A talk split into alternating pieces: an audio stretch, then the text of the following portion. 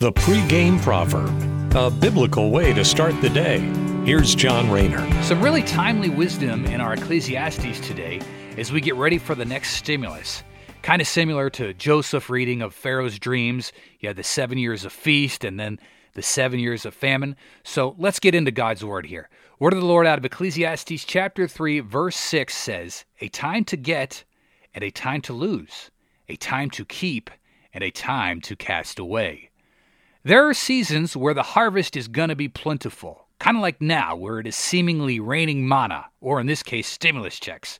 Conversely, though, there's also a time to lose, where we hit hard times. You got the economic recession 13 years ago, back in 2008. This is a great example of this. You had people who were living in mansions in 07 and then had their houses foreclosed on and wound up sleeping in their cars in that 2008 year. So you got your good times and then you got your tough times. And the two passages today kind of seem intertwined because the next half of the verse says, a time to keep and a time to cast away.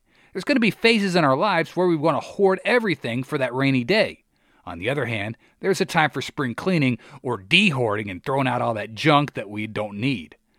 So we end today's devotional with two other proverbs from Solomon on managing our affairs. Proverbs chapter 21 verse 20, Solomon says, the wise have wealth and luxury, but fools spend whatever they get. In other words, don't be a fool and blow your entire stimulus in one weekend.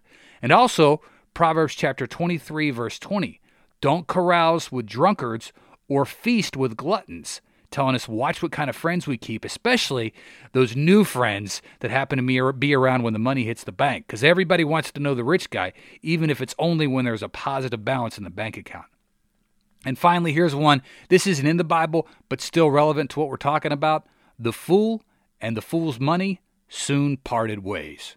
All right, so good luck out there. Be wise with your stimulus checks. Thanks for listening. Take care. Have a great day, and God bless.